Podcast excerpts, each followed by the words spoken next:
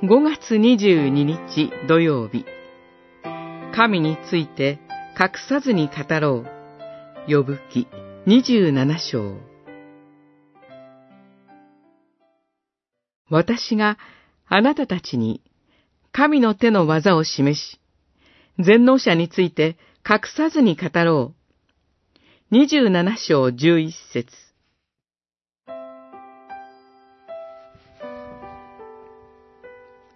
11節以下は、友人たちに対する、いわば、ヨブの伝道説教です。ヨブは間違った神観にとらわれている友人たちに対して、彼らがヨブを責めた言葉を用いて真理を語り、罪を自覚させ、悔い改めと招きます。伝道者パウロの先駆者であるかのようです。コリントの信徒への手紙1、9章19節以下。ヨブが信じて語った神、そして、今日の私たちが信じて語っている神は、確かにご自分の正義に基づいて裁きを行われるお方です。しかし同時に、ご自分に逆らう者が悔い改めて立ち返るのを忍耐して待っておられる、憐れみ豊かなお方です。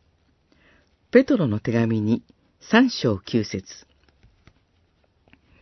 ところで、ヨブは神に繰り返し問うても答えてくださらないので、深く悩み苦しんでいました。しかし、それでも友人たちの魂の行方に配慮し、神について隠さずに語りました。それができたのは、ヨブが全能者である神に信頼を置いていたからです。神を受け入れない人の堅くなな心を柔らかくしてくださるのは全能の神です。このお方に信頼して、憐れみ豊かな神について隠さずに語り続けましょう。